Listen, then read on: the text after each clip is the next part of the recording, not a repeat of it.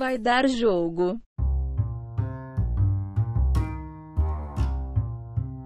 Boa noite, salve, salve, amigos do Não Vai Dar Jogo, sexta live de muitas que ainda virão. Hoje, segunda-feira, 31 de agosto de 2020, e amanhã já é setembro, pontualmente às 8h21 da noite. Vamos começar então, vamos conhecer o pessoal.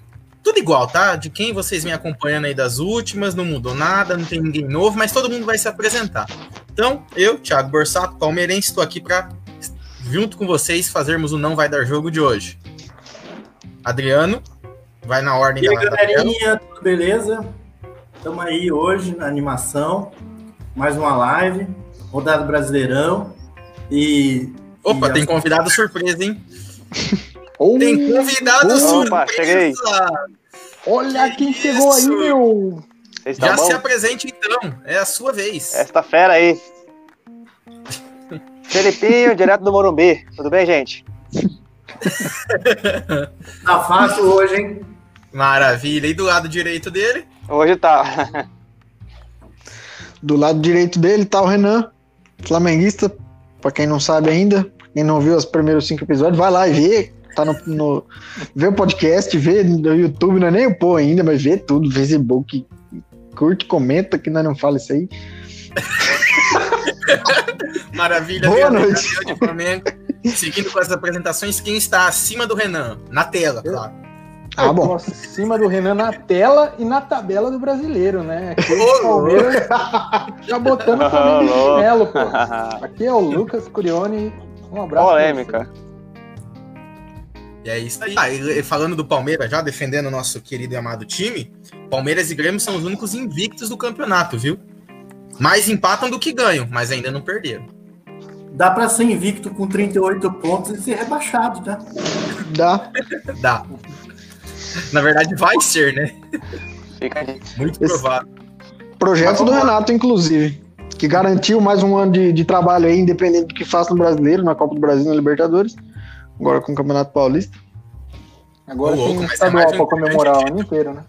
É, uma final É. estadual contra o Grande Caxias. É um título importante aí para a história do Grêmio. Mais um. Conquistado Perdendo na ainda, base da derrota. Exatamente. É, faz parte. Assim como Ô, foi na final ó, da o Copa Grêmio do Brasil tem Diego Souza. Ó, Diego Souza, Thiago Neves e Edilson, cara. Deve ser uma resenha muito boa, né?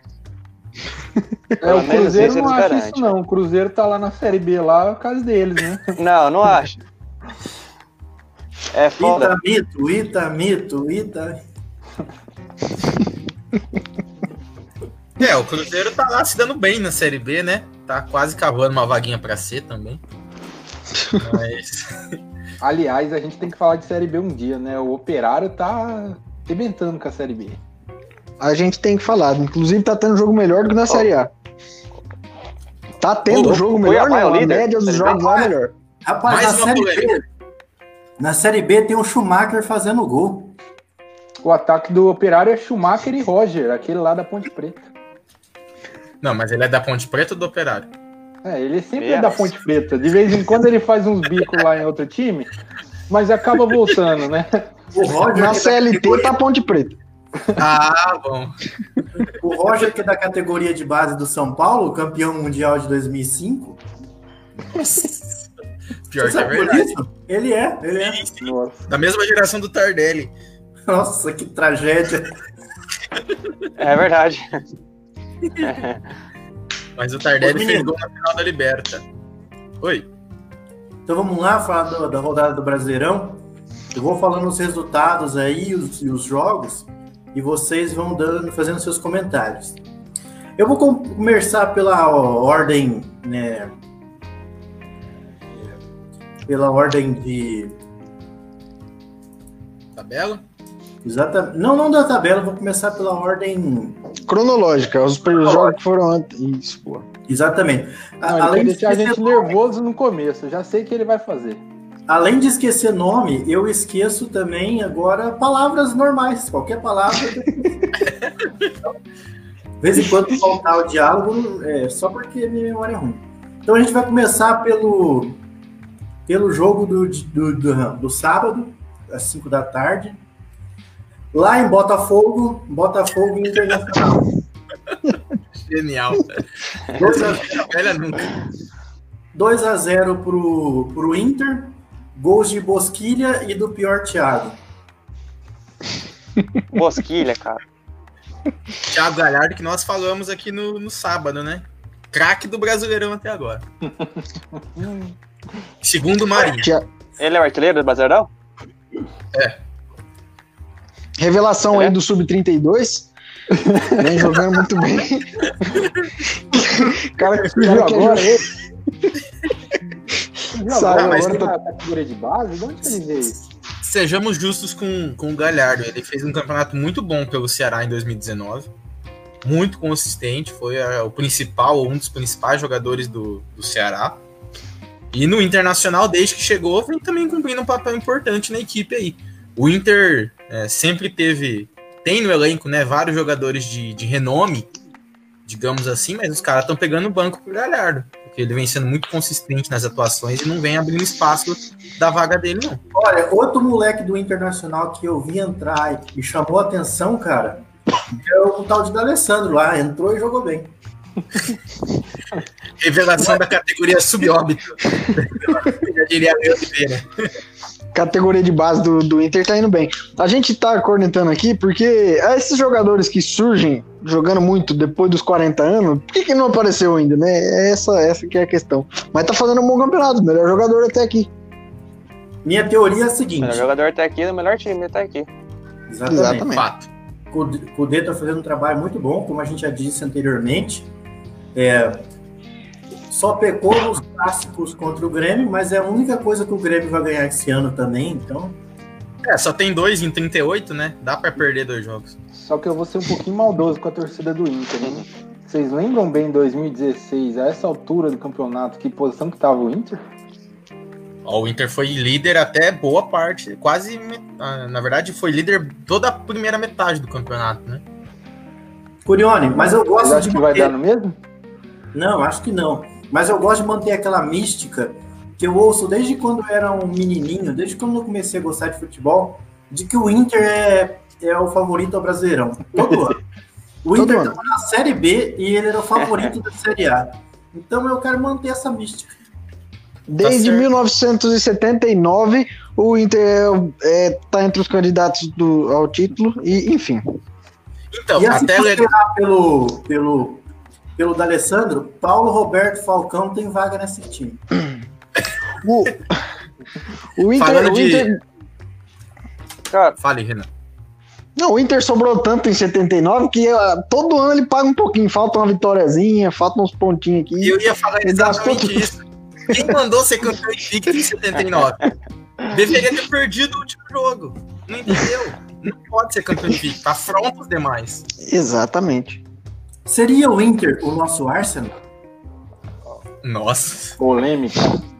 Não, mas também Ó. vamos com calma aí, né? Arsene Wenger. Quantos gaúchos o Arsenal tem? Exatamente. Isso aí é fácil de ver que. O Odair Helman é o Arsene Wenger mais cheinho, né? Parece um pouco ali. o mesmo estilo. Aubameyang seria o Thiago Galhardo? Maravilhoso. Imagina? Hum.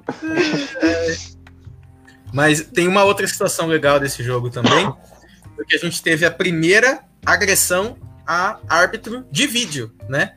O gatito chutando o bar lá. Sendo se assim, fosse o Daronco, se ele ia meter o pé no Daronco. Não ia. alguém tem que falar pra ele que ali não ia ter muita reação, né? Podia chutar o quanto fosse a cabine do VAR ali, que não ia mudar muita coisa. Mas esse aí, VAR, a gente vai deixar pro, pro próximo tema. Vamos rodar. É, aí. quem vai falar bastante sobre isso sou eu. Então deixa isso aí pra, pra um jogo que vai entrar daqui a pouquinho. Não, vamos, É. vamos deixar um assunto só pro VAR. Pode, pode. Vamos, vamos seguir a pauta aqui. Tá tocando telefone, alguém atende aí, por favor. Chegou, chegou a nossa encomenda lá dos nossos parceiros do iFood. É, o arroz do Felipe. É, Vamos lá. Vou lá buscar, já volto.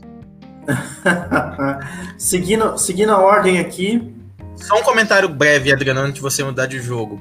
É, eu acho que tem fundamento pouco, a gente zoou com o gatito aí, mas o gol que anularam do Botafogo é pra ser revisto aí. É, e não é o primeiro jogo do Botafogo que tem probleminha. né? Mas é, isso é uma, isso é uma discussão legal pro, pro- o- Isso é uma discussão legal pro mais pra frente. Olha aqui o comentário do nosso grande amigo Matheus Borsato. Gatito fez o que todos nós já tivemos vontade um dia. Chutou o VAR. É aí, ó. Ele estragou com o futebol esse VAR. Quando Mas a era gente pro é, Matheus ter atender o telefone. Nosso amigo, nosso amigo ouvinte aqui tem a capacidade de traduzir em palavras tudo aquilo que nós sentimos. ele é o editor. A gente não sabe, mas ele é o editor. É, foi um ótimo comentário. Deixa eu mostrar ele aqui na tela, peraí. Quase fui morto. Segue a, segue a live. Bom, seguindo aqui, mas sem sair da Baixada Fluminense, vamos para o jogo pro jogo do Vasco contra o do Fluminense contra o Vasco, né? O jogo Foi lá em Fluminense. Exatamente. É, gol de Fred, um belíssimo passe do Ganso e do Dodge. E o gol do Vasco foi feito pelo gigantesco Thales Magno. O Fred chutando de fora da área é novidade, hein? Faz, faz tempo que eu não vi um gol dele assim. É que ele não conseguiu chegar na área. Foi. Foi. É tão raridade que o Fernando Miguel fez o favor de, de deixar passar no Fantástico. Porque aquela bola era pra ter pegado, pelo amor de Deus. Falaram que tinha uma bicicleta atrás do gol que ele queria acertar. Que era pra ele voltar pra BH agora. Enfim, jogo ruim da rodada. Não porque foi um 0x0 melancólico, mas é porque não dá pra esperar nada melhor de Fluminense e Vasco. Vasco, inclusive, que tá, tá, tá com o projeto de rebaixamento 2021 aí, bem forte. Que faz quatro, faz quatro semanas que a gente fez a live dizendo que o Vasco já tinha nove, só falta 36. Agora ele tem 10, oito rodadas depois. Vamos seguindo. O elefante caiu da árvore. Caindo. Eu ia inventar essa, ainda bem que você foi antes. Desculpa. A gente tá fazendo um pouco dos Ah, nossos seguidores do vascaínos, né? Vasco. O torcedor do Vasco não deve estar triste, não, cara. Considerando os apesares aí, não tá um time tão ruim, Não, não. né? A expecta- a expectativa é baixa. O que vier é lucro. Não, mas é verdade. Ah, é sério? Sim, tá Não, é certo. sério, Eu- sim. Tá- o- O Cano tá indo bem, o Thales Magno. Eu tinha, no início do campeonato, tinha dividido os clubes em dois grupos, né? Tipo, a metade, primeira metade e a segunda da tabela. E o Vasco eu tinha colocado na segunda, décimo primeiro pra baixo. Confesso que eu já tô reconsiderando. Acho que Eu dá pra, pegar um, nono- E o, dá pra Braga... pegar um nono. o Bragantino entrou onde aí, hein? Exatamente, ele que eu ia falar. É quem troca. Eu coloquei na primeira e eu troco ele com o Vasco. Mas isso daí é, é assunto para mais para frente. Mais Agora, pra frente. Tanto na de- live quanto no, no ano. Antes da gente falar do. Vai ter live amanhã também. É o segundo assunto que fica pra daqui a pouco. Antes da gente falar do, do Bahia contra o Palmeiras, esse belíssimo jogo, Não. Eu só queria falar sobre o o Fluminense, né? Que o, como é o nome do treinador do Fluminense? Que eu já eu esqueço as coisas. É o Arseninho, né? O. O Dair. É, Calma. o Dair. É, então, eu sei, mas eu esqueço o nome. O Arsene Wenger. O. Arseninho. Arsene Wenger após a feijoada. Ó, ele tá Após a sabendo, Helmas.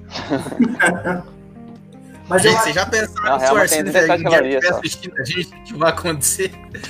Ou que o Odair estiver assistindo a gente, ó. Cuidado com o que a gente fala, poxa. É verdade, isso aí é, é muito bem observado. O cara vê a gente falar isso e fica chateado.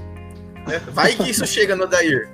Vai que alguns dos nossos milhões de telespectadores mandam lá no- na rede social dele, ele vai vir atrás da gente. Exato. Ou ele, né? Ele assistiu a última live. Mas Pode que ser também. gostou- Ah, ele É, te última mandou pra mim. ele tinha não mandou. 46 milhões, né? De Foi uma coisa assim. curtidas, né? É, 46 Um milhões. dele deve cara. ser ele, né? Não tem como. Oi? A chance é baixa, né? De um, Um desses De um deles, 46 não sei. milhões não ser ele, velho. Inclusive, é, a gente tá com um plano aqui de fazer as próximas lives em inglês para atingir mais público fora do Brasil. Mas enfim, segue a pauta aí. Só um detalhe, em 15 minutos a gente falou de cinco times, certo? Botafogo, Inter, depois a gente falou de Fluminense, Vasco e puxou um ganchinho do Bragantino. A gente não falou bem de nenhum ainda, só pra deixar claro. Isso. Não, eu, eu vou, eu vou elogiar o Oder Hellman, que está fazendo uma boa gestão de elenco, né? Porque é impossível você escalar Fred, Nenê e Ganso no mesmo, no mesmo jogo, ao mesmo tempo, né? E ele tá como. sabendo usar, e ele tá sabendo usar esses jogadores, tanto é que o gol que saiu no segundo tempo é justamente um gol que foi bola do Ganso pro Fred, uma belíssima bola do Ganso. Eu ainda eu ainda sou meio tipo palmeirense com o Valdívia, sabe? E tenho uma certa tolerância pro Ganso. Eu sempre tenho esperança que algum, algum momento as coisas vão dar certo para ele. Mas é isso aí. Agora vamos para o próximo jogo, o jogo que interessa muitas pessoas dessa live aqui, pelo menos 40% das pessoas desse, dessa live. Vamos falar de Bahia e Palmeiras. Um a um, mando do Bahia. Gols de Marco Antônio pelo Bahia. E gol de Zé Rafael para o Palmeiras. Lei do ex. Eu acho que o nosso amigo Pô Fechou tá assistindo muito Tropa de Elite. Ele tá abusando demais do estrategi, da estratégia. Ele tá indo pro jogo com a, a substituição já pensada, querendo fazer essas alterações para poder surtir o efeito que ele deseja e obter esse proveito desses jogadores que entram. Eu explico por quê. Faltando 15 minutos para acabar os jogos, ele tá usando ou as três ou as cinco substituições, coloca todo mundo descansado, sempre os mesmos, né? Scarpa, Zé Rafael, aí troca Bruno Henrique por Ramires, para tentar é, adiantar a linha do time e apertar a saída de bola. E foi assim que saiu o gol até, né? Conseguiram é, uma roubada de bola e fizeram uma jogada e saiu o gol. E aí essa pergunta do nosso editor é muito pertinente. Não era mais fácil escalar bem do começo? O questionamento do editor é o seguinte: Lucha mexe bem ou escala mal?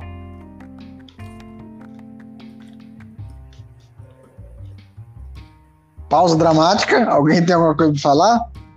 Eu sou suspeito Olha- pra falar, eu passo a palavra. Escala mal. Sobre opinião. isso. É, primeiro, é real que, que o Gols foi originado de só de jogadores que tinham entrado no segundo tempo, né? É, então isso é um é um indicativo que eles deveriam entrar no primeiro tempo para fazer gol no primeiro tempo também, não só no segundo. Então escala mal. E foi muito merecido o que aconteceu, né? O Palmeiras não merecia aquela vitória. Foi, Não. foi muito justo porque, pelo que a gente viu do jogo, o Bahia empatar no final. É, na verdade ia ser muito injusto o Ele Palmeiras tá com três volantes ainda? Lucas. Três volantes. Gabriel Isso. Menino, aí Patrick de Paula, e aí ele reveza entre Bruno Henrique e, e Ramires. Mas sempre substitui esse Um um, um pelo outro no- ao decorrer do jogo. Quem entra sai e o outro. Mas é, o que eu ia falar é o seguinte: o Palmeiras, com esse futebol fraco, se ele não toma aquele gol nos acréscimos, ele ia ter três vitórias seguidas. Isso só comprova o quão fraco é o campeonato. E, me- e que mesmo o time sendo ruim, não só o do Palmeiras, mas também outros, a gente ainda vai falar, por exemplo, o Flamengo, que não fez um jogo São maravilhoso Paulo, ontem. O São Paulo tem três vitórias seguidas. Esses times que a gente vem cravando aqui desde o começo, pintando como favoritos, eles vêm ganhando pontos no grito até agora, né? É, na camisa, encontrando gols, mas ainda sem jogar o futebol que a gente espera, né? É que não existem times que se apresentem como alternativa a esses principais aí, para que a gente tenha uma, uma certa inversão de, de valores, ou uma disputa um pouco mais acirrada aí na, na parte de, de cima da tabela. Parece que vai ficar com os mesmos de sempre, mas sem os méritos de sempre. O... Agora. Não, só falar um negócio. O Ramires de volante mais amador não faz muito sentido, né? Ele nunca foi muito amador de jogada.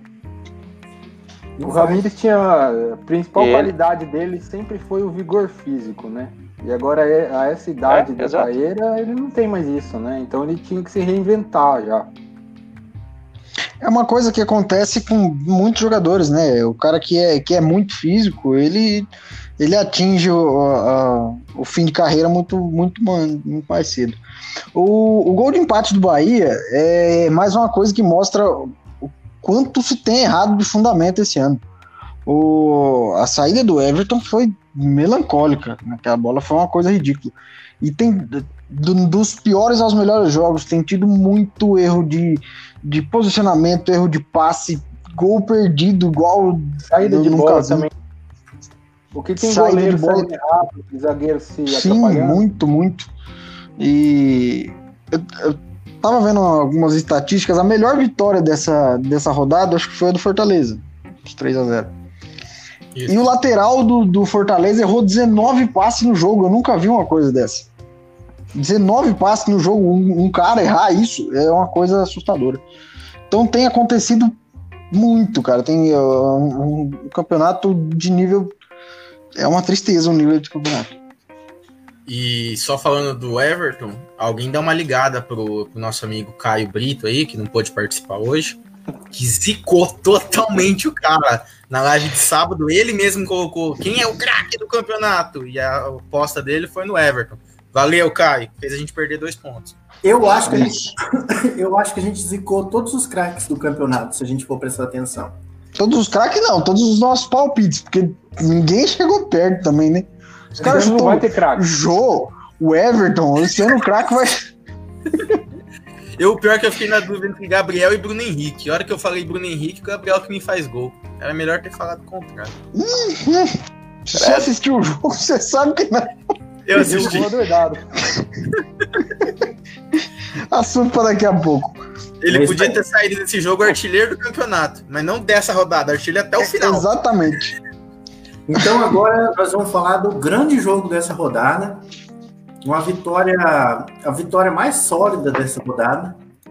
O 3 a 0 do Fortaleza, Fortaleza. sobre o RB Bragantino. Ou a gente pode falar aqui, né? Porque a gente não precisa de patrocínio, a gente é tudo rico. Red Bull Bragantino. Red Bull Bragantino. Red Bull. Red Bull, se estiver assistindo, a gente aceita Tá sem asas nenhuma. Um dos Tá sem asas nenhuma, Assim a inclusive. gente perde o patrocinador. Pra conseguir chegar na semifinal da Champions, o Leipzig É. pegou as asas do Bragantino e da, da- do time de Fórmula 1. Olha, Time, é, equipe de Fórmula 1. Menos do Verstappen. Menos do Verstappen. Mas o Albon cedeu uma asinha mesmo. Opa, É, desculpa. Esse jogo, eu, eu assisti, não assisti ele inteiro, mas foi um dos poucos jogos do Brasileirão que eu gastei um tempo para assistir os melhores momentos. Eu tenho uma certa simpatia pelo Fortaleza, né? E, e eu gastei um tempinho para prestar atenção. O Fortaleza é um time que eu estou acompanhando desde o ano passado, aliás, ano retrasado, quando estava na Série B, né? Que né, começou a- o ano de 2018 perdendo o, o Campeonato Cearense. Aí fez uma ótima Série B, venceu a Série B, reabilitou aquele Gustavo. Hoje eu, le- eu lembrei o nome de um jogador hoje. Reabilitou o Gustavo. Gustavo voltou pro Corinthians, não virou nada no Corinthians. Agora tá perdido em algum lugar no mundo. É, Ano passado fez uma temporada muito legal, ganhou o estadual, ganhou a Copa da. Ganhou a Copa, a, a Lampions League, a Copa do Nordeste, e se manteve no Brasileirão e buscou uma vaga na, na Sul-Americana ainda. E esse ano o time sofre um pouco mais, porque é o time que tem a menor arrecadação do brasileiro, no geral. Depende muito da torcida nos jogos em casa e esse ano não tem. E da parte financeira também, porque um bom percentual do dinheiro, do- da receita do, do Fortaleza é de sócio torcedor. Olha que coisa impressionante, né? Então tem muito Sempre trabalho lota ali. estádio, né? Sempre a gente vê que eles lotam. Então tem muito trabalho ali de diretoria, muito trabalho do treinador. O, o time do Ceni tem algumas coisas elogiáveis, tem um goleiro que sabe sair com os pés, mas não sai naquele toque de futsal, porque um time desse sai com toque de futsal toma um gol atrás do outro. Tem um gol que eu cheguei a mandar o vídeo pro, pro Felipe, o gol do. o belo gol do. do Wellington Paulista. Wellington Paulista. E o, é, só, é, um, é um gol com quatro toques. O goleiro lança no, no lateral, o lateral dá uma casquinha, cai no pé do. Acho que tem mais um, um contato com a bola, cai no pé do Elton Paulista e gol. Mas tem um motivo dele ter feito esse gol, né, Adriano? Isso tá, tá muito claro. Da mesma forma que aconteceu com, com o Everton, na live da, de sábado a gente zoou o Wellington Paulista falando: ah, mas como assim o Corinthians deixou o cara dar assistência pra gol, o cara é ruim e tal. Então, se a gente fala que o cara é bom, o cara erra. Se a gente O fala que o cara- cara é ruim, o cara faz gol de cobertura. O Wellington Paulista a gente não pode nem falar Ô, de lei de ex. Minha luz ele, né? queimou. Ele já... Tem que ficar só na voz.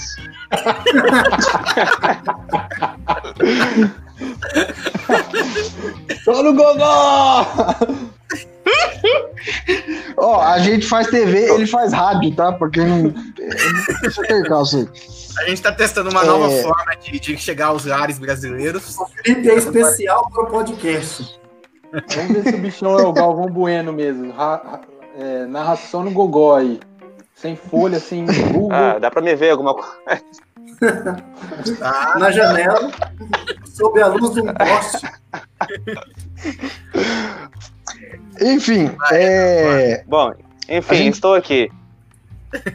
o, o editor já adiantou. Wellington Paulista, candidato à bola de ouro, sem dúvida.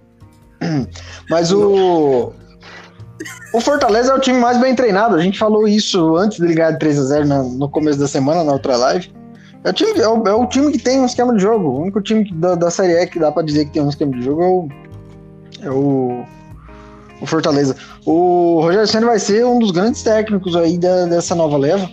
Ele começou com dois pés esquerdos. Ele começou no, no, no São Paulo, onde não é legal você começar no lugar onde você é ídolo, porque as coisas vão dar errado, você vai ser bancado, tá acontecendo com o Raí, enfim. Depois ele foi pro Cruzeiro, lotado de problema. Avisou que tinha problema, ninguém escutou ele, ele saiu fora. Então, assim, o Fortaleza é o primeiro trabalho avaliável do Rogério Ceni e tá indo muito bem, obrigado. Eu acho que vai ser um excelente treinador. Do São Paulo também. É, o Brenner, por exemplo, que fez o gol ontem pelo São Paulo, é, é, o Brenner foi o, o Ceni que subiu ele e tal. Tem alguns outros jogadores, mas foi um ano que mesmo o São Paulo não indo bem nas competições, é, rendeu muito dinheiro pro time.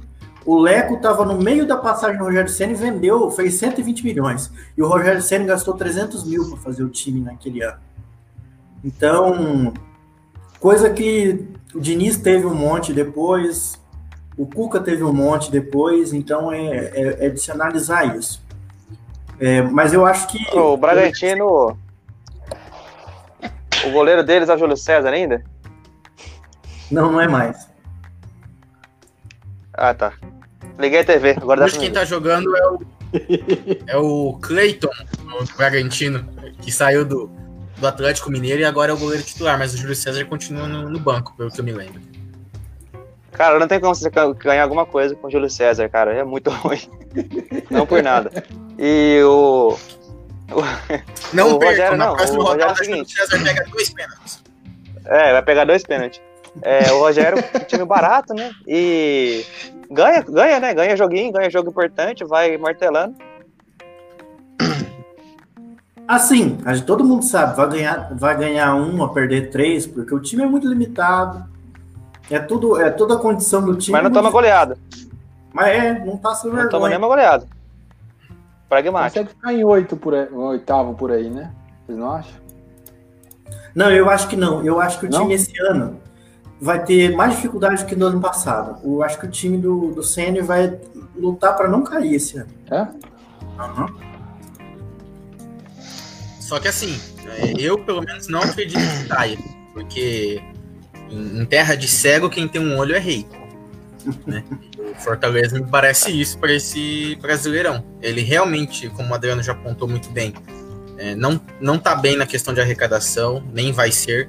É, tem problemas financeiros, tem um elenco mais fraco do que o do ano passado. né? Então vai ser difícil repetir aquela campanha de time surpresa, digamos assim, aquele time que fica ali no meio da tabela, sem muitos sustos. Acredito que a briga é para não cair.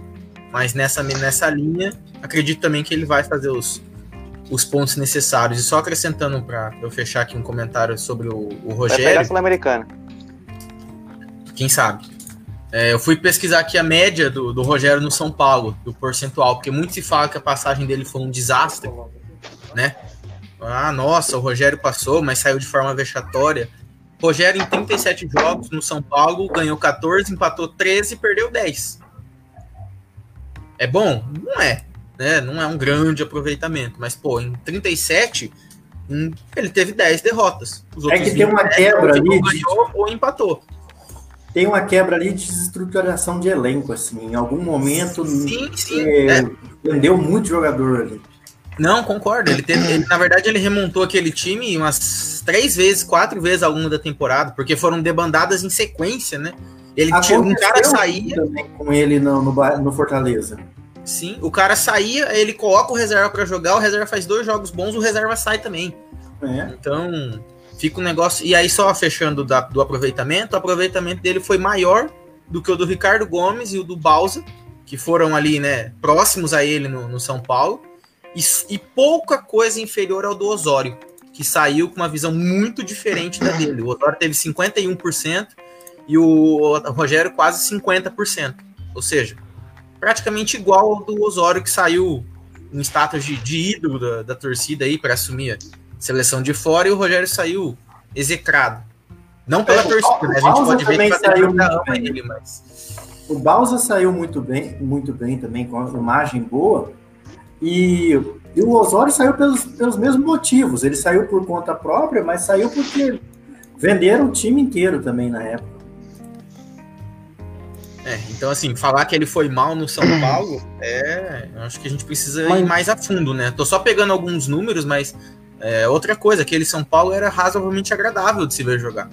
Mas o, Pouco que eu me o, lembro. o complicado é que ele tem que ser campeão todo ano no São Paulo. Ou ser campeão ou chegar entre os quatro no, no brasileiro. Então é difícil, né, para um primeiro trabalho já pegar isso de cara. Né? É, o que me Inclusive- é essa paciência toda com o Diniz, né? Inclusive, Curione, você Pois falou um negócio interessante. É, ele tem que ser campeão todo ano no São Paulo, não sei o que. O São Paulo já tá na fila faz um tempão. Já tá Eu 7, ia 8 falar, anos sem tem que mandar uns 32 técnicos embora. É, um- é, é um time que, que tem uma cobrança muito diferente da realidade que tem. É um time que tem, tem sempre uma cobrança de, do time de cabeça e é um time que nos últimos 12 anos ganhou um título. É que depois que você ganha, não pode mais perder, meu amigo. Você vai ver agora que o Flamengo tá ganhando tudo. É verdade, mas A é verdade. Fica mal acostumado, não tem jeito. É, mas, mas é, é- realmente é verdade, cara. Um, um- eu acho que o tricampeonato do, do São Paulo foi o único tricampeonato do Campeonato Brasileiro. Posso estar falando besteira, mas acho que, acho que não. Seguido, É, né? então, então, realmente, o, assim, seguinte, é, então, realmente, a, a cobrança fica desigual. O São Paulo tem uma cobrança muito diferente da realidade que ele vive. Depois de falar mais do, do Fortaleza do que todos os outros times do Campeonato Brasileiro, Mas deixa eu fazer o último comentário do Fortaleza, então, já que a gente falou pouco. É, na verdade, é mais sobre o São Paulo. É, não, é sobre o São Paulo. Acho que o São Paulo Ah, tem que então, peraí, focar. peraí, então. Então vamos falar do próximo jogo. Tá, tá, mas aqui e não é- não é do Agora jogo, não. Pode falar. É. Agora você Tá, falar. obrigado. É no contexto. Eu acho que o São Paulo hoje ele não tem que buscar simplesmente o título pelo título, né? Ele tem que buscar uma questão de reestruturação, de reorganização. Porque você tem um clube que era o, o soberano, no bom sentido da palavra, era o clube mais organizado do país, dentro e fora de campo, e várias gestões seguidas, mais vários trabalhos mal, mal feitos também em campo, fora dele, fizeram com que tudo isso se perdesse. Então eu penso que o São Paulo precisa primeiro tentar retomar esse caminho de acertar a questão do futebol, acertar a questão de contratações. A categoria de base sempre foi muito forte por ter muito investimento lá em, em Cotia, mas ultimamente é mais uma descarga de dinheiro do que propriamente para revelar jogador. Então tem muita coisa ali que precisa ser repensada e reestruturada internamente. A parte de campo é importante sempre, mas ela vai ser consequência também disso. Olha o exemplo do Flamengo. O Flamengo veio com bandeira em 2013, o Renan me corrija se, se eu falar Sim. o ano errado. E foram quatro, cinco, seis anos sofrendo muitas críticas por não ganhar título. Mas com um time que claramente estava se organizando, pagando suas contas, arrumando patrocínio. É... Claro, o título é o que importa para o torcedor. Mas o Flamengo ano passado foi campeão de absolutamente tudo que disputou. E não, é um não foi um trabalho de 2019. Foram esses cinco anos muito bem Exatamente. feitos que deram essa, essa consequência. E se manter essa toada, provavelmente em 2020 vai ser campeão de bastante coisa de novo. Está agora em um momento de deslize, mas faz parte.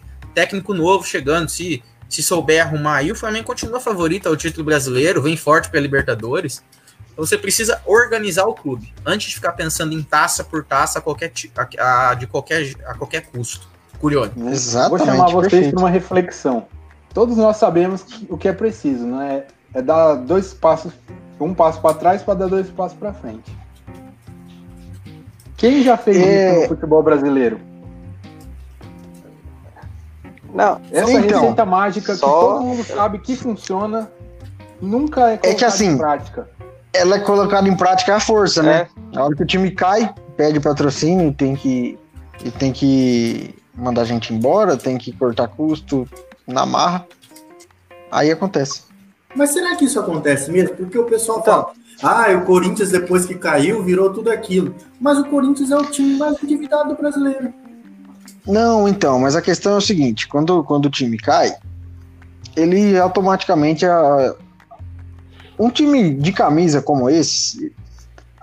É, é um, a Série B é um campeonato fácil. É difícil, é muito difícil um time que cai e não sobe no ano Ó, seguinte. O que eu vou dizer agora Então- vai subir o Cruzeiro. Porque eu acho difícil o Cruzeiro sair da Série B esse ano, viu? O Cruzeiro é um caso especial, né? O, caso- o Cruzeiro, eu assim, eu, eu apostaria na subida do tá Cruzeiro. feio lá, né? Tá feia coisa, mas é um caso especial, é um caso que e nenhum time na história né? recente tem muita questão extra-campo. Acho que nenhum É, time na história recente do brasileiro foi tão fundo que nem o Cruzeiro foi. Mas, Mas torcida Cruzeirense, estou com vocês. Cruzeiro é campeão da Série B de 2020. Pode anotar O que aí. eu acho que Campe- acontece, Adriano, é que o Campeão. time realmente se estrutura, mas se não ter uma gestão saudável depois, ele joga tudo isso no lixo, né? A gente viu que o Paulo Nobre fez, fez uma boa gestão no Palmeiras, conseguiu colocar as contas em dia, mas aí na próxima o Gagliotti já foi lá já já abusou. O Flamengo, se vier um próximo presidente e, mudar essa política, também vai acontecer a mesma coisa. No Corinthians ela não durou muito. No- na, na época do Ronaldo, o Corinthians realmente era um, um dos maiores do Brasil, né? Ele ganhou tudo. Chegou até ganhar o Mundial, né? Não tinha nem CT na época, né? É assim, o. acho que o Corinthians ele vai. Assim, ele teve um trabalho de reorganização, sim. Mas não foi um trabalho total e completo. Porque se fosse, não estaria na situação. Não aconteceria o que aconteceu nos anos seguintes. Que vem acontecendo até o momento. Ele arrumou Então ele e depois estourou o pau, Ele- né? é. Isso. Ele, na verdade, ele, ele se baseou em uma, uma, uma organização que ajudou a arrumar o clube, mas é o que o Adriano falou. é, Teve tem a questão de CT, tem a questão de estádio, que se a gente começar a discutir, vai. Dá para fazer uma live só disso. Então ele conquistou resultados ótimos em campo, né? A dobradinha ali, Tite, Mano Menezes. Um arrumava o time, era campeão, entregava pro outro, que pegava o time era campeão de novo, e voltava. E ficaram ali cinco anos ganhando um monte de coisa. Até o Carilli, que ninguém nunca tinha ouvido falar, pegou o time e foi campeão também. Então, em campo, ele conseguiu se arrumar muito bem. Fora dele, não acompanhou tanto. É, é um negócio que não se sustenta. O Cruzeiro bicampeão brasileiro tá ou, desculpa, bicampeão da Copa do Brasil tá aí para mostrar isso. Né? Você ganha título, mas logo depois a conta chega, porque você se endivida para formar elenco, para agradar a torcida, e isso não é, é reorganização. É por isso que eu acho que uma gestão. Uma mas é por isso. Como a gente vê no. Como a gente viu no Flamengo, como a gente viu no Palmeiras, como a gente vê há anos no Atlético Paranaense, como a gente vê no Grêmio agora. Não adianta. Não adianta só gestão. você também tem que estruturar isso, essas mudanças. Você tem que mexer no estatuto do clube, você tem que mexer em tudo, para garantir que o clube caminhe sozinho, independente da questão de uma gestão, um processo de gestão. Então tem que ser uma questão institucionalizada e não uma questão política. Tem que ser uma questão de. É a mesma coisa para governo, é uma questão de Estado e não de governo. Não pode deixar o populismo Perfeito. falar mais alto, né? É, é, Contratar o Drogba ali e acabar com, a, com, com, com, o caixa do time, né? Com o Gustavo. É... Não, perfeito. E, e, é por isso que a gente não vê no Brasil um time que desponta, um time que ganha tudo, um time que se estrutura financeiramente, se tornar uma potência igual acontece na, na Europa. O time desponta lá, toma frente e ele fica 15 anos dominando o país. Aqui não acontece. Aqui o São Paulo vem, ganha 3 anos e some. O Cruzeiro vem, ganha 2 anos e cai. O Corinthians vem, cai, ganha tudo e, e biboca de novo. Então isso acontece muito por aqui por conta disso. Você, estrutura, você, você monta, você estrutura o time financeiramente, gasta tudo que você tem que não tem e você volta pro mesmo buraco de sempre. Ganha umas coisas ali, mas é isso que a torcida queria. E assim caminha a humanidade. E eu acho que tem é, até um outro no fator... Brasil é três, três anos, dois anos no máximo, né? Mais que isso, é, é difícil. Isso. E pegando esse gancho no, no Curione, só, só, um pouquinho. É, a, a, questão da estruturação, um assunto geral, né? Ela também não, não é tão bem vista, ela não tem tantos exemplos de sucesso, que foi exatamente a reflexão que o Curione trouxe pra gente, porque no Brasil, é, acredito que é o país do futebol mundial como um todo, que é mais desvinculado a reestruturação fora de campo com os resultados em campo. Então, assim, você fazer a reestruturação fora de campo é importante, a gente já falou bastante aqui agora, só que não necessariamente reflete em bons resultados em campo. Por quê? Porque a gente sabe que dentro de campo a gente tem muita coisa envolvida que talvez em outros lugares não influencia tanto assim. Você tem o peso da camisa, você tem a questão de torcida, você tem a questão de arbitragem, que às vezes pega, sim, e a gente tem que admitir para todos os clubes, que é muito difícil um time pequeno, numa final de campeonato estadual, por exemplo, levado grande. Sempre foi assim, tá? Talvez agora com o VAR, com isso, com aquilo, se melhore tudo. Mas a gente sabe que sempre teve, assim, ao longo dos anos, tem um monte de campeonato é, com problema aí, que ficou, e o time pequeno não levou. Então a gente tem questão de cobrança da torcida, questão de. Sabe, é muito fator dentro que influencia no campo que não está ligado com a organização do clube. E vai um pouco na contramão de tudo que a gente está conversando aqui. Às vezes você estrutura, estrutura, estrutura o clube, aí ele passa 3, 4 anos e não ganha nada, vem o próximo presidente, beleza, vamos torrar milhões aqui em reforços para ganhar um título. E aí acabou todo o trabalho. É por isso que é importante institucionalizar esse tipo de coisa. É, você vê, você vê pelo Flamengo. Você pergunta pro flamenguista hein? médio. Você pergunta pro flamenguista médio, ele vai te dizer que a gestão, que a bom, má gestão do Landim atual é muito melhor do que as duas do Bandeira. Porque é, eu queria... o torcedor ele quer ver título, não quer ver o bastidor. Eu queria só chamar um, um, atenção para um detalhe é, na semi, nas semifinais dessa Champions, a gente viu a gente viu quatro clubes empresas nas, nas né? com características diferentes, mas gestão de empresa. E de, dentre esses, você tinha dois gestores brasileiros famosos lá, né? E dois gestores que, que tentam não se envolver com o futebol brasileiro de jeito nenhum. O Leonardo sempre quiseram ele aqui, nunca quis. E o Juninho, a gente já sabe. Ah, é verdade. Nossa, tinha até esquecido. Ah, Olha, temos alguém aí com áudio no fundo ligado só para avisar, beleza? É, mas vamos ler mais um comentário que, que eu falei que tava vindo. não, Felipe, essa Acho. vez não tem áudio no fundo aí, não tem luz, tá tudo certo. É... Segue o Eu falei que tava vindo comentário aí, ó, tá vendo? Ele me mandou uma mensagem antes, falando, mas a gente não vai ler o comentário na live, não. É, fala, tá chamando o Palmeiras de, de time pequeno aí, a gente não, não gosta. Corintiano. Não tem representante corintiano nessa live, então vou fazer as vezes dele. O comentário foi: esse ano aconteceu de um grande. De, desculpa. Esse ano aconteceu do último grande ga- ganhar de um pequeno em final de campeonato.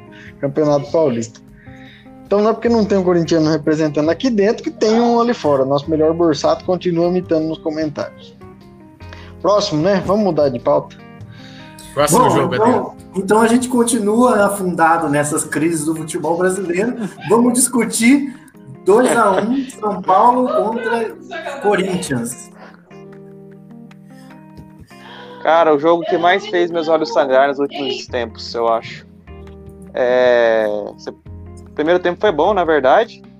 E sem o Dani Alves, sem o Reinaldo, que não são bons, mas é peça importante. E depois do. Depois que o time cansou, praticamente, sei lá, deu 30 minutos, o time desandou de vez. E tomou. tomou dois gols, dois gols cagados, né? Um de cada lado. Final de jogo, São Paulo acho que tinha, sei lá, seis, sete jogadores da base, porque não tem muita opção também, não tá podendo gastar, tem que colocar molecada, mas uma molecada ruim também de bola. E um golzinho que se não tivesse se não tivesse o, o outro time tão ruim assim, São Paulo não faria um gol. Não sei se o Adriano concorda comigo, mas foi um jogo feio. Lembra? Você comentou que deu sono, cara? Deu sono mesmo. Ainda mais domingo de manhã. É, eu, eu acho que tem algumas coisas interessantes desse jogo do São Paulo que dá para aproveitar. Mas realmente, cara, no momento de pandemia, o estádio não vai lotar às 11 da manhã porque a gente tá com os portões fechados. Pra que ter um jogo às 11 da manhã, gente? Um jogo que já, já é difícil de ser bem jogado às 4 da tarde. Por que, que esse jogo existe às 11 da manhã? É a cota de. TV para passar lá na China. Pois é. Enfim, sob uma lua dessa, do Morumbi, mais de 30 graus, 30% de, de, de, de umidade relativa do ar, é difícil de analisar alguma coisa. Do dono da bola. É, mas é, é assim, tem algumas coisas interessantes que podem tirar da- desse jogo. É, primeiro, é, a gente não pode abrir mão, às vezes por falta de um pouquinho de qualidade, de jogadores que têm, se doam em campo, né? Que tem uma condição física boa. No futebol atual a gente viu muito isso. A gente vê aquele Bayern que não, não se cansa, se, se corre ao máximo. Ontem eu vi isso, por exemplo, no, no, no Toró, que entrou no segundo tempo. Toró que jogava muito com o time do Cuca, mas com o Diniz porque ele não toca bem, sei lá, não tem aquela criatividade, não é lerdo para jogar bola. Então ele não serve muito pro Diniz. Mas ontem entrou e, e foi legal. Foi o cara que fez o cruzamento pro, pro gol. E tem o Brenner. O Brenner é complicado, porque o Rogério subiu ele em 2017, ele era muito novinho. E ele ainda é muito novo. Ele é uns dois ou três anos mais novo do que o Gabriel Jesus. E ele tinha números na categoria de base muito bons. Ele é centroavante e tinha números muito bons na categoria de base. E isso fez que ele, com que ele subisse mais rapidamente para a categoria profissional. Isso queimou um pouco de etapas e aí ele, ele não, não teve tempo de amadurecer direito.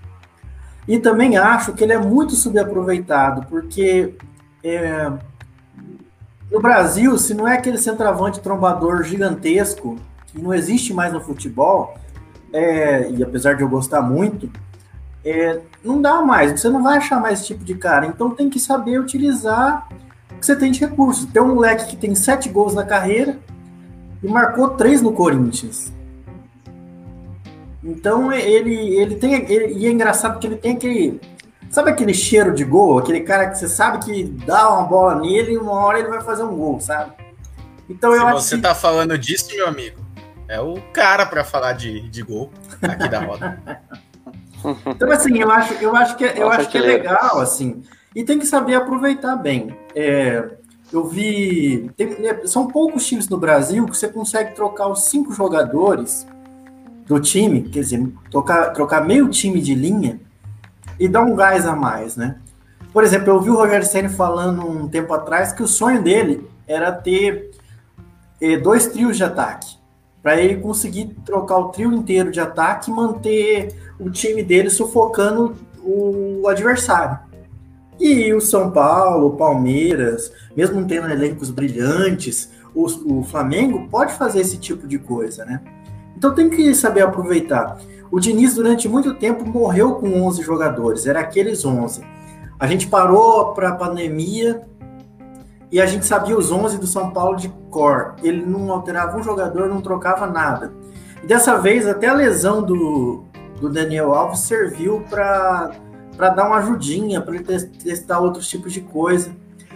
Tem um, uma mudança do Diniz que eu não vou dar o braço a torcer, mas eu, eu vou elogiar um desses integrantes dessa mudança. É, o Diniz mudou a zaga do São Paulo, né? A zaga que ano passado foi a menos vazada do Brasileirão, e eu repito isso com muita frequência para deixar bem claro isso. E ele trocou a zaga. Ele colocou um menino que veio da base. São Paulo tinha outros zagueiros da base, mas foram todos vendidos nesse começo de ano e colocou o Léo, é, que é reserva do lateral esquerda, colocou o Léo improvisado na zaga, para ter aquela saída de bola pelo lateral. E o segundo gol é justamente é, começa a jogada pelo Léo. O Léo sai com a bola e, enfim, aí o jogo procede e termina no cruzamento do Toró para o Brenner. E tem o menino da zaga lá, o Diego Costa, Diego Costa, que Aí. botou o Jô no bolso. Ele entrou na cabeça do Jô. O Jô, o favorito ao, ao melhor do Brasileirão, desestruturou mentalmente, cara. Inclusive o São Paulo. É, De nada, tá? São Não agradeceu entrou... ainda. o São Paulo entrou na STJD porque ele socou o, o, o, Diego, o Diego Costa Diego. fora de um lance e, mas é um, é um cara que. É um, é um rapaz, é um menino que é legal, é, é legal ver esse tipo de atitude, porque nem nos veteranos do São Paulo você vê isso com frequência. Então, assim, eu acho que o jogo foi horrível, foi horrível. Talvez tenha uma atuação legal do Hernanes, beleza. Não dá para tirar muita coisa dali, não dá. Mas a vontade que o São Paulo teve, o pouco, o pouco de sentimento patista que teve o time, para mim já foi o, o, suficiente, sabe? Um time que lutou até o fim, fez um gol nos acréscimos. Então isso daí é uma coisa legal, um sinal bom pro São Paulo, pro São Paulino. É, ele então, não, não torcedor não São Paulo, com gol, né? Geralmente. Eu ficaria feliz. Pode falar, coreano. Não fui eu não. é. Não, que ele baqueia com gol geralmente. São Paulo toma um gol e morre. Igual quanto o Mirassol tomou aquele terceiro gol, desistiu, parece, do jogo, dessa vez não. E o do Léo na zaga, eu achei que ele ia colocar ele na lateral esquerda, aquele lateral esquerdo geralmente, né? Aí ele trouxe o Lisieiro de volante, que eu achei que ia dar merda também, deu certo. E deixou o Léo e o menino na zaga ainda, o Diego Costa, né? Uhum. E tirou o Valfran, que é a contratação mais aleatória que o São Paulo já fez. e tá deixando o moleque também lá, o Igor Vinícius. Mas o Juan Fran seria, seria titular no Flamengo. O Isla entrou bem no Flamengo. Acertou dois cruzamentos, já, já um lateral direito no Brasil, já, então, já é a meta do ano. Assunto para daqui a pouquinho. Já ganhou a cota até o final Sim, do Só um negocinho já. sobre o jogo do São é? Paulo. A bola tava quente, tava pegando fogo. O que aconteceu lá que os goleiros. É engraçado, né? Então, você comentar isso. Porque realmente os dois goleiros fizeram, cometeram falhas horríveis.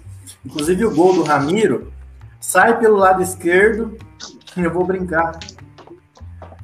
Sai na costa do, nas costas do Reinaldo, né? Porque parece que o Reinaldo saiu, mas a, a lateral esquerda continua desprotegida do mesmo jeito, sabe?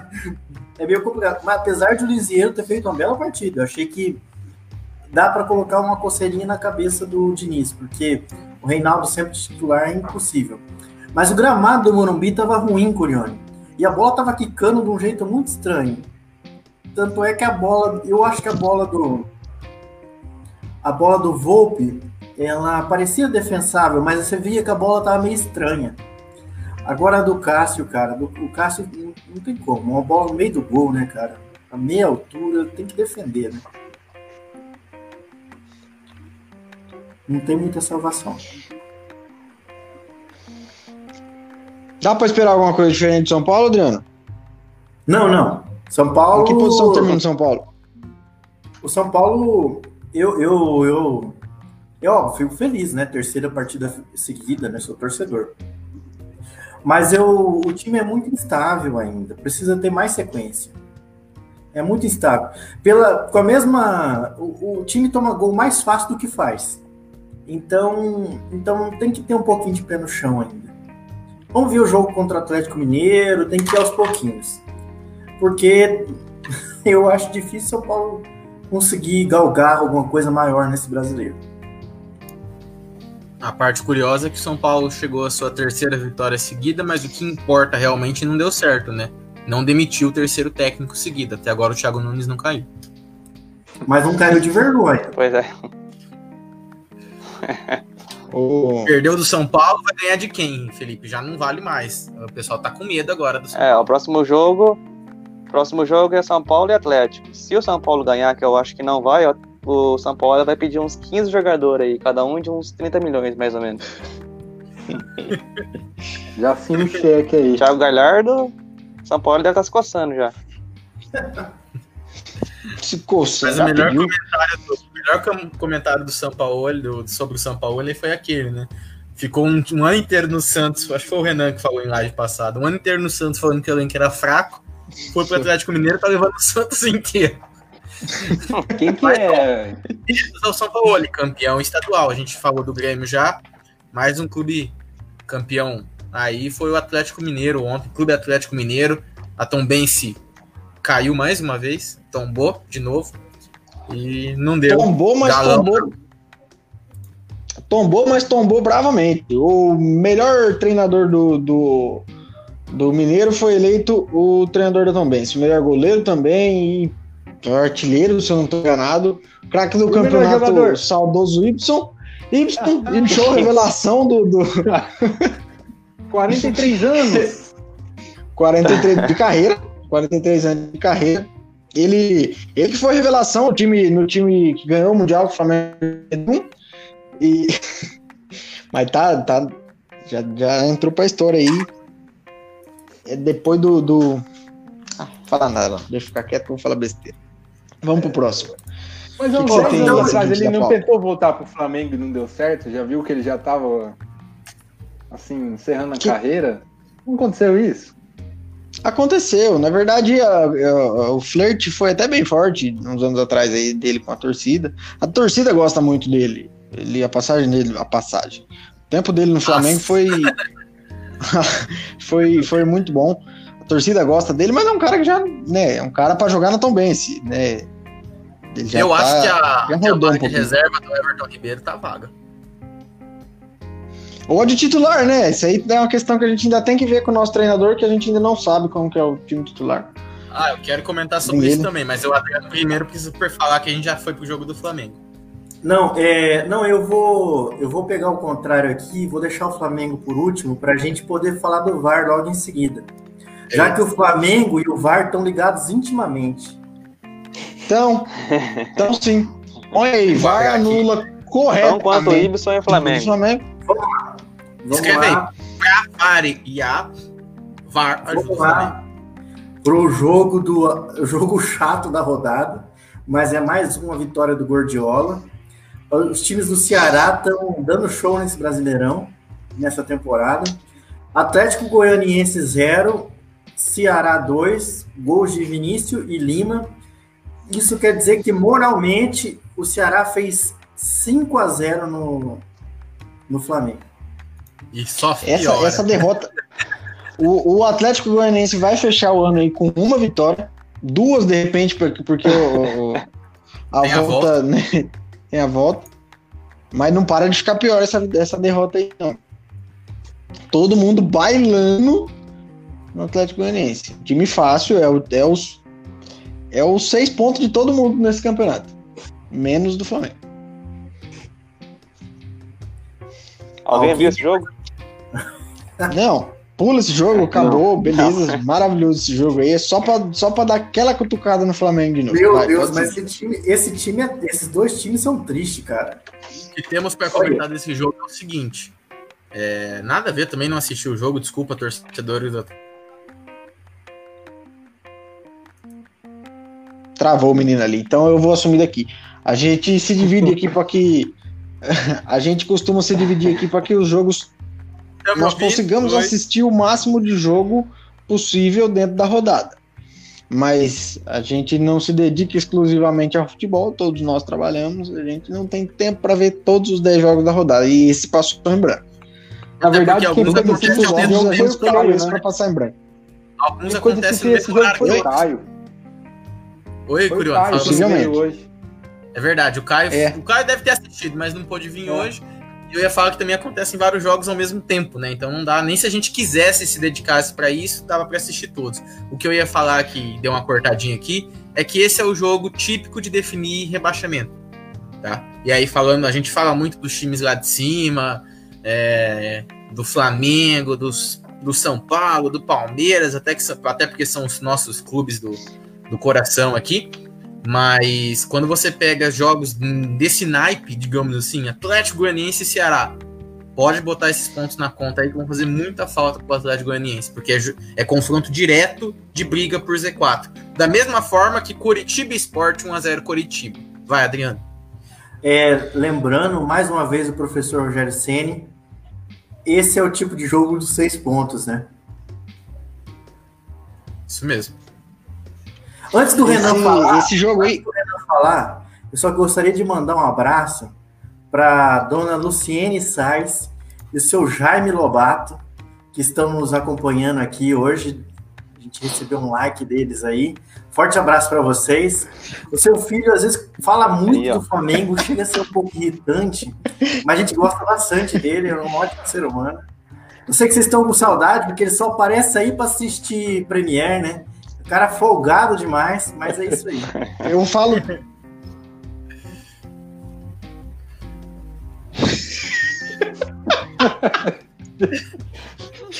em minha defesa, eu falo tipo dois minutos do Flamengo, o editor vem com a vinheta aqui dizendo com a vinheta, com, com o negócio dizendo que já deu do Flamengo. De Fortaleza a gente passou 20 minutos. Só pra falar ali Atlético e sobre o Ceará, jogo pode do, do Ceará Atlético Goianiense, é... o Ceará Atlético, Encerrou. Encerrou. Jogo. eu acho que eu Travou. travei. Não, Não, peraí, é que travou aqui. Só pra falar Ô, de cara. Ceará Atlético Goianiense, jogo. o, o nosso jornalista. Desculpa que tá travando. O nosso jornalista que foi eleito para acompanhar o jogo do Atlético Goianiense e Ceará foi o Caio, mas ele não pôde estar aqui hoje porque assistindo o jogo do Atlético e Ceará, ele esgotou o tempo que ele tinha de coisa inútil para fazer essa semana. Nossa.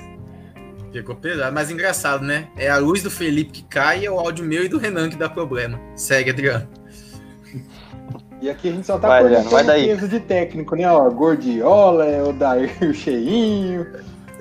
Coitado dos caras. É porque tá todo mundo no fit. Tá, essa camiseta aqui tá servindo em mim, tá certinho, ó. Tá tudo bonito. Vamos Mas lá. vamos pro Flamengo, então. Né? Não, não, não. Tem mais um jogo ainda. Um jogo muito agradável. Outro jogo de seis pontos.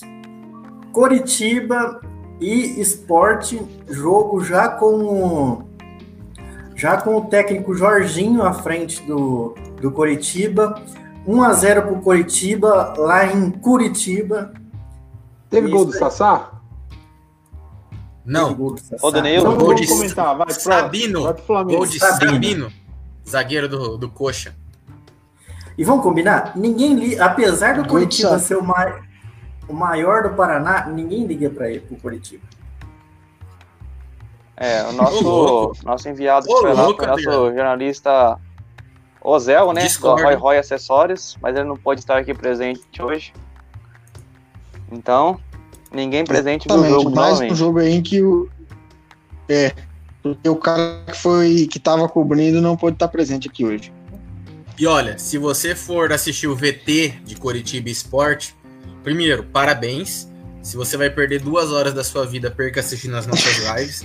Mas se mesmo assim você quiser assistir o VT, adiante para a parte dos acréscimos do segundo tempo. Porque foi só lá que aconteceu alguma coisa, tá? O gol foi aos 49 cacetada do segundo tempo. E foi de pênalti. Tá? Não foi nem de bola rolando. Se você quiser só ver o pênalti, é a partir do 49 e 14. Tá? Pode colocar lá, assiste e tá bom. Posso? Chegou a minha vez? Agora a gente vai pro, agora a gente vai pro jogo, jogo mais interessante da rodada, Polêmico. não, não futebolisticamente, mas porque levanta alguns assuntos muito muito pertinentes ao momento do futebol brasileiro, né? Então vamos lá para a vitória do Santos. Santos corajoso do Cuca, Santos que jogou de Vitória igual para moral. igual. Santos que jogou de igual para igual com o Flamengo. 1 a 0 para o Flamengo, gol de Gabigol. A lei do ex funcionou só uma vez dessa vez. E olha que tinha muito ex em campo, hein?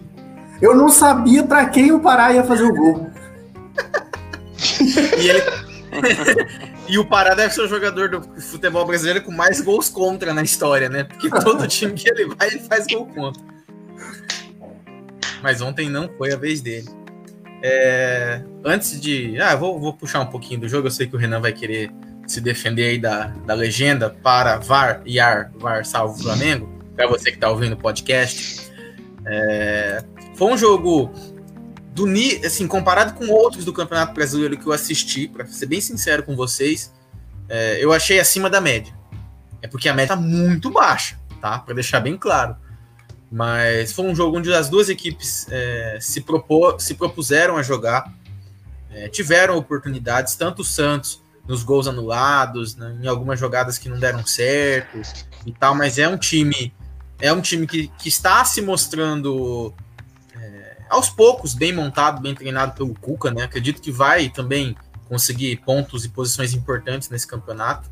Mostrou que é um time com qualidades, mas também com defeitos, os quais foram aproveitados pelo Flamengo, que fez um gol, poderia ter feito vários outros, se a pontaria de seus principais atacantes ali estivesse calibrada.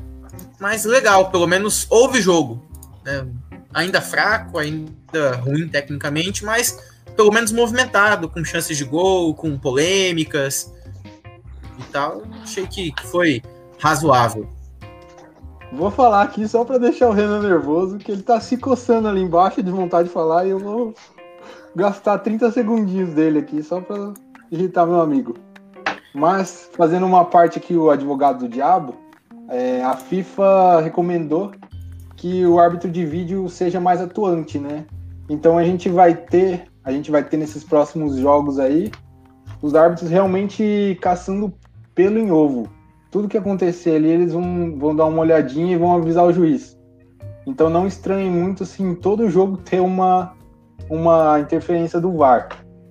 É, o Renan caiu bem na hora que ele ia falar. Ah, vamos Eu seguir, vamos continuar. seguir daqui. Eu Vou posso seguir. continuar aqui, Ô, eu, eu acompanhei Flamengo esse jogo também. Pode terminar. É, eu achei o time do Flamengo com uma proposta muito diferente do, do ano passado. É, não sei se vai ser essa que vai continuar nesse ano, mas eu estranhei bastante em relação ao ano passado. Parece um time que busca mais o contra-ataque do que ficar com a bola e envolver o adversário, né? A gente via que montava uma linha e os dois pontos como flechas assim para buscar o contra-ataque mesmo e num lance rápido resolver o jogo. E perde gol que não perdia ano passado, né? É, os jogadores ano passado, o Gabigol, o Bruno Henrique, fazia todos os gols praticamente cara a cara. E esse ano tá perdendo muito mais gol. Parece que até o, o Gabigol, quando ele faz o gol, a impressão que dá é que ele erra o chute e acaba dando certo. E Ano pareceu muito o gol do ano passado, né? Que os caras errou uma cagada lá de contra-ataque, mandou no Gabigol e ele fez o gol. Ano É. passado a bola passava perto da área e eles guardavam, né? Tipo, Mas beleza, então, pessoal, o Flamengo Pedro é Rocha isso. perdeu dois, Tá bom? Pedro Rocha não, o Michel, o Michel perdeu acho dois gols. Do Flamengo é isso. Vamos encerrar a live. O Renan tá voltando aí pra dar, pra dar tchau pra É, galera. gente, valeu. Brincadeira, continua, Felipe. Não, não, é, só falei isso, o, o Michel, o Michel acho que perdeu dois gols assim que ano passado até o Lincoln faria os gols que, que ele perdeu, cara. É impressionante como que pode trocar de técnico e os caras parece que perde habilidade junto. O, na- o jogo né? contra o Curitiba também, é, com um a mais, chegava no, no ataque bem e perdia o gol lá na frente. É, eu vou reproduzir É, aqui, antes de, de o Renan falar, falas do, falas do Mauro César. Como eu posso falar, posso usar tudo que ele falou. Bom, primeiro ele, é elogiável o trabalho, o que o Cuca fez. O Cuca não ficou com medo, ele não jogou retraído com o time, jogou de peito aberto também. Então foi um jogo realmente mais legalzinho mesmo. É, outra coisa interessante, o Curione comentou, Curione, isso, isso é uma coisa ocasional do, do Flamengo jogar jogar no modo mais reativo, né? É, isso isso é comum, você vê em time europeu é comum. Por exemplo, o Liverpool que manda em um monte de jogo, o Liverpool vai jogar contra o Bournemouth. É 70% de hipótese de bola. O Liverpool vai jogar contra o Manchester City, toma bola Manchester City. Eu vou ficar com 30% de posse de bola e ganhar de você. Então é legal o time ter esse tipo de versatilidade. O que ele não pode fazer é viver num esquema tático só.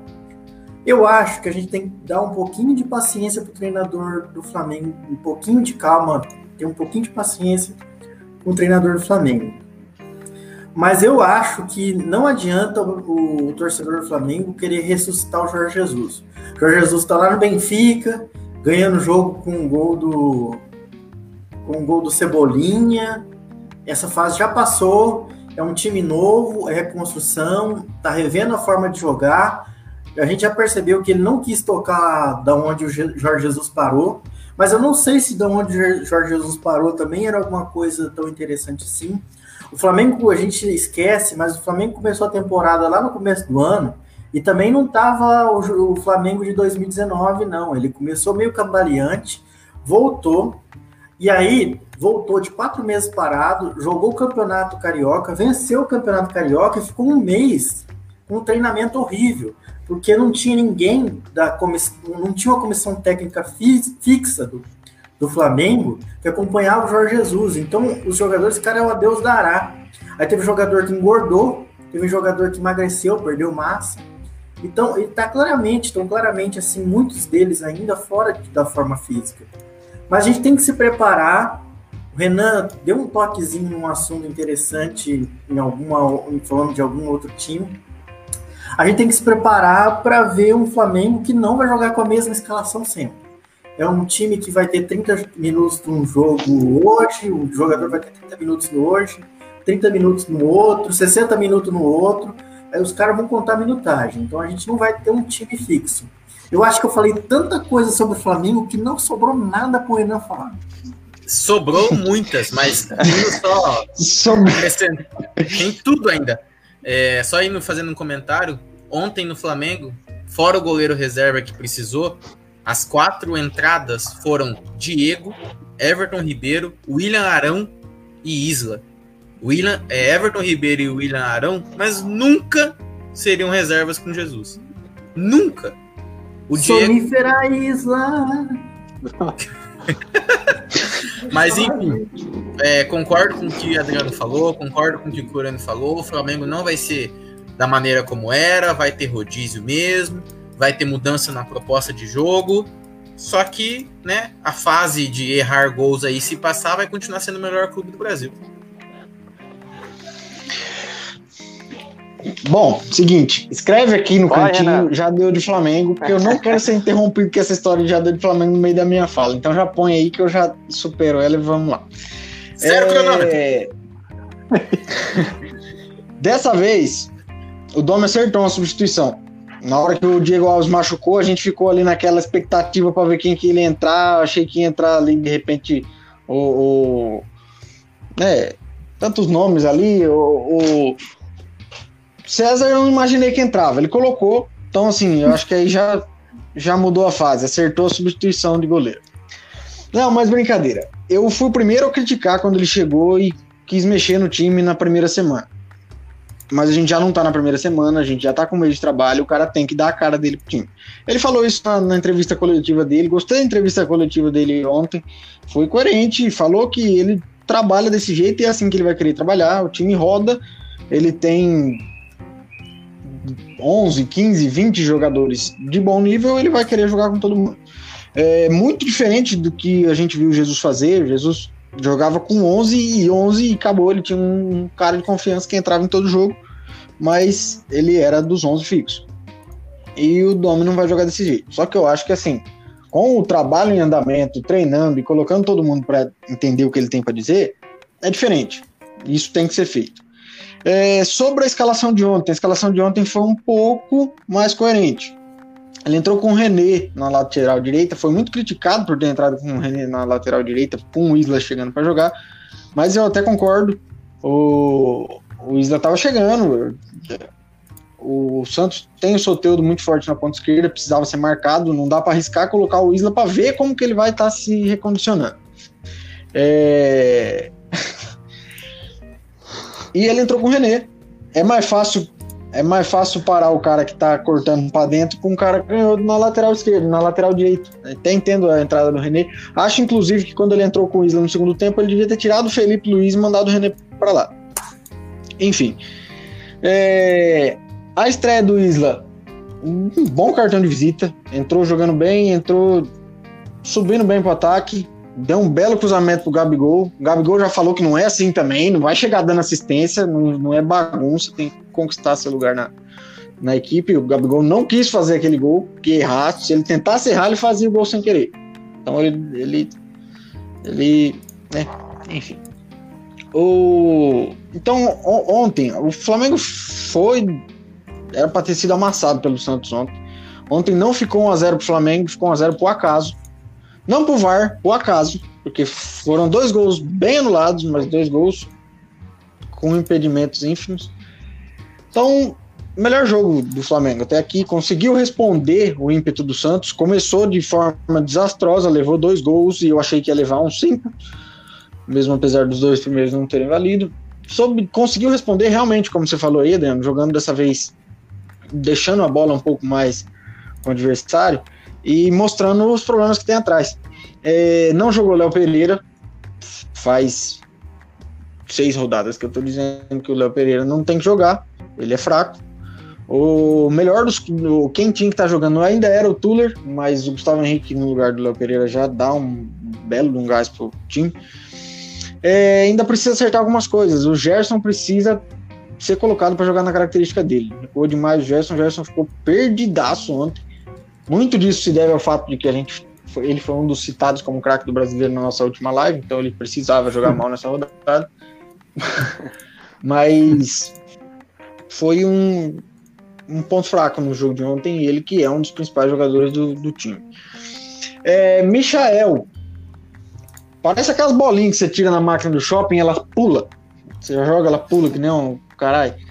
Porque ele pula, faz firula e ele faz graça, mas ele não rende. É um cara para correr. Para correr, o outro time tá desesperadamente te atacando, põe ele lá e corre e leva ele embora. Mas o, o Michael foi uma contratação. Foi uma contratação Posso, ano passado um feita. Fica quieto todo mundo, continua, Renan. Mas o, o, o cronômetro já deu Guarda 10 a experiência. minutos, pô. Não, é Tô nem o Michael. Deu é, 10, não, deu 4,5. Tem muito pra falar ainda. Pode falar, Não, rapidinho sobre o que Michael. É, esse, esse tipo de jogador em time pequeno se destaca porque tem campo para jogar. Quando vai para time grande não tem espaço e aí não consegue seguir a característica dele, né? Pronto. Exatamente, é um, é um cara que precisa correr, ele é, ele é corredor, ele é um cara que pegaram no atletismo e vestiram ele com a camiseta do time. E se é um- ele, ele é um cara que foi comprado caro, caro ano passado, porque tinha time que tava brigando diretamente com o Flamengo que ia dar trabalho com um cara ligeiro desse jeito para contra-atacar contra o Flamengo. Então ele foi um cara contratado para não jogar nos outros times. E que seja assim. Um bom cara para entrar no segundo tempo para fazer uma correria na, na, na zaga que tá cansada, mas é um cara que não tem condição de ser o ponto daquele time. É... Mas assim, de qualquer forma, é um time que já tá entendendo um pouco melhor ah, a forma como o treinador quer jogar. Ele já deixou claro, ele vai implantar o, o formato de jogo dele.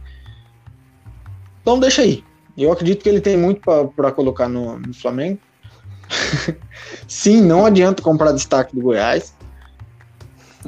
Ou ele ser, ou ele não vai querer emagrecer, ou você vai descobrir que a, qualquer camisa vai pesar nele. Enfim. Então o Flamengo já se mostrou um pouquinho melhor. Muitos problemas defensivos, principalmente. Dois, dois gols é, bobos que foram tomados e uma falta que não devia ter sido cometida. Uma falta que tinha muita gente na cobertura. O Rascaíta veio e fez a falta. A bola que, o- que o bateu. E que o VAR anulou corretamente, um gol impedido. O segundo gol, o jogador também estava impedido, não tocou na bola, não foi mão, o juiz não deu mão, ele não relou na bola, mas desde que a regra do impedimento existe, é, desde que a regra do impedimento existe, não precisa tocar na bola para ser considerado impedido. O cara influenciou no lance, estava impedido, gol anulado corretamente, mas por sorte, por sorte. Não foi por estar impedido que saiu o gol, foi muito pouquinho impedido. Então, VAR anula corretamente o gol do Flamengo, beleza? Ficou claro, bem anulado o gol. E o Flamengo ganha por conta do acaso. Muito gol perdido, pelo amor de Deus, como perde gol esse time. Cinco Os gols cinco. foram bem anulados. Tá. Não, os dois. Os dois foram bem anulados. O Flamengo ganhou por acaso. O Flamengo ganhou por acaso. Achou um gol. O Santos não conseguiu fazer o gol. O Santos perdeu um caminhão de gol também. Os dois times perderam gol. Foi um jogo divertido, mas foi um jogo com muito gol perdido. Com muito gol perdido. 1x0 podia ter sido uns 4x3 aí fácil. Então é isso, gente. Beleza. Foram sete minutos só de mim. Legal, bom. legal. Ô, Marinho, Gente, o espectador já tá dormindo. Foi, foi eleito craque por alguém. Ou não? Aí, ó. O que que foi? O- Quem? Marinho, Marinho? eleito craque do Brasileirão. Eu tô achando o Marinho muito Não, o Marinho é o pilhado. melhor ele tá jogando muito bem, mas ele tá muito pilhado, ele tá reclamando demais, ele tá buscando muita confusão. Mas ele sempre foi desequilibrado. entre ele ser desequilibrado e ele tá jogando bem, o que me surpreende é ele tá jogando bem. Que é desequilibrado, a gente sabia.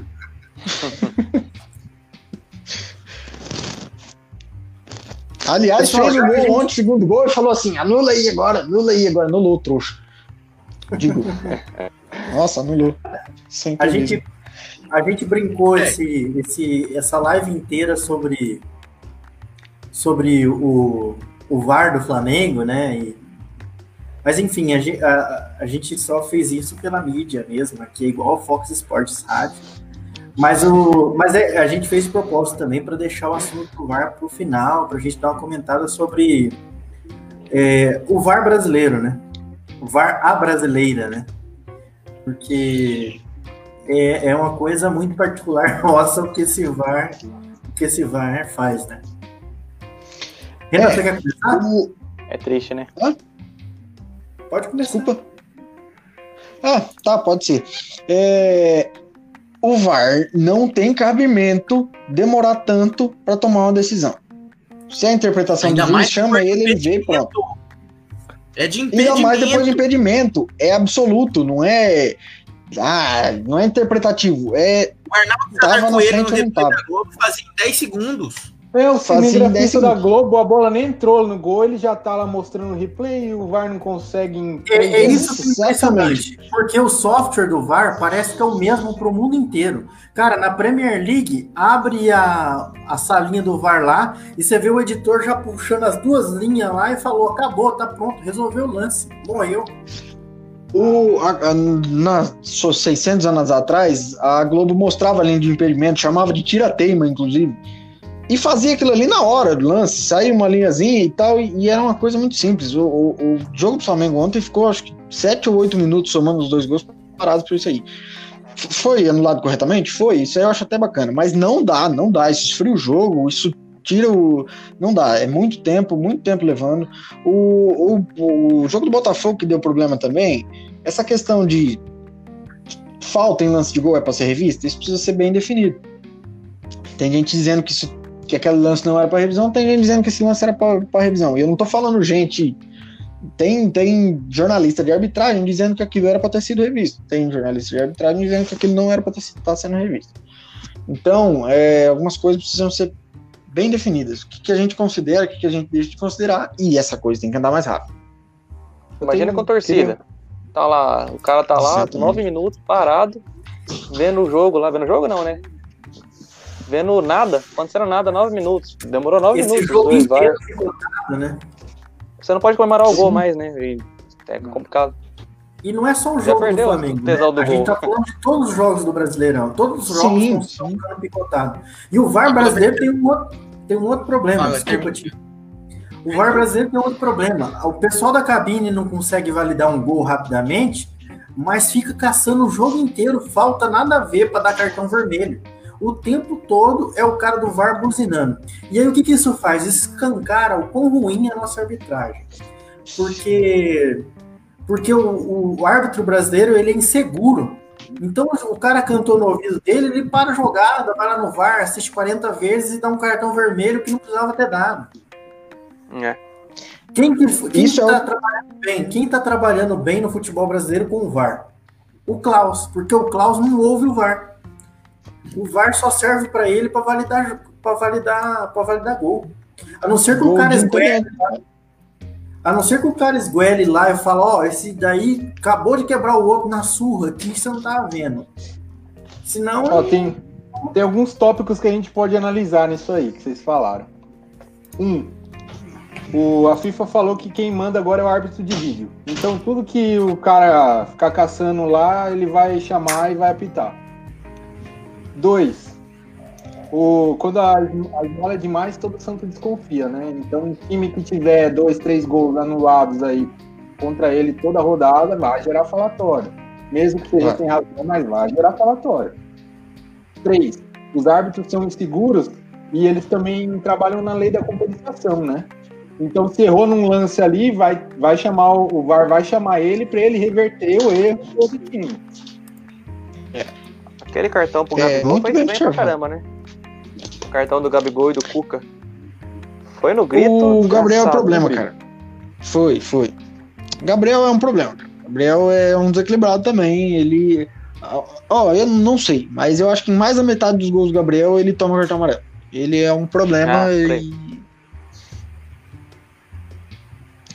Outra, outra coisa, não adianta culpar software também, não. Você falou que é o mesmo para o mundo inteiro. A gente vê, é, a gente tem acesso, muitas vezes ali, dependendo de onde a câmera do, do, do que está cobrindo o jogo estiver posicionada, quando o juiz é chamado para lances interpretativos, uma cotovelada, um pênalti, qualquer coisa do tipo, a gente vê ali por trás os ângulos que o, que o árbitro está vendo. É muito tempo, é muito replay. Tem, tem árbitro que fica mais de um minuto olhando para a tela ali para ver se dá pênalti, se não dá pênalti, se expulsa, se não expulsa. É, reforçou muito a insegurança. É, Sim. Sempre O cara fica assim, com muito isso medo de cometer o erro, faltou. tendo o- a imagem ao lado, né? Porque sem a imagem, o, você percebia o juiz com uma certa autonomia. Eu que vou tomar a decisão, certa ou errada. Quem vai tomar sou eu. Foi pênalti? Pênalti. Não foi? Não foi. Expulso, expulso, não expulso, não expulso. O cara tinha é, controle do jogo. Hoje, com a imagem, ao mesmo tempo que a imagem vira muleta, né? Ela vira medo. Porque imagina o cara vai lá à beira do gramado, assiste o vídeo e ainda erra na decisão. Esse cara não vai apitar mais. Ele vai ser é, crucificado, sabe? Vai, vai pegar muito mal. Pode até acabar a carreira dele, dependendo do jogo, dependendo do erro. Então eu, eu percebo isso. Eu, eu concordo com o que você falou, Renan. Tem imagem várias e várias vezes, mas parece que o cara quer ter a.